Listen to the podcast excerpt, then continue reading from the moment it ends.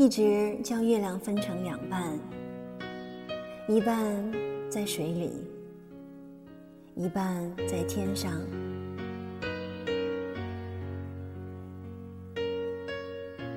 曾经在故乡望月，月是笑的；曾经在异乡望月，月是哭的。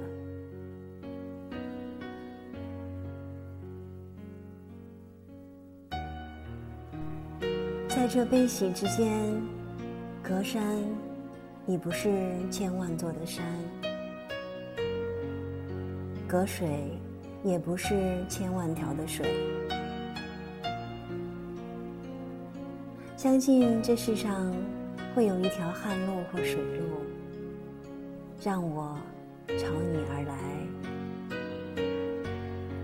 因为坡上悬着的半块月。正等着我圆呢。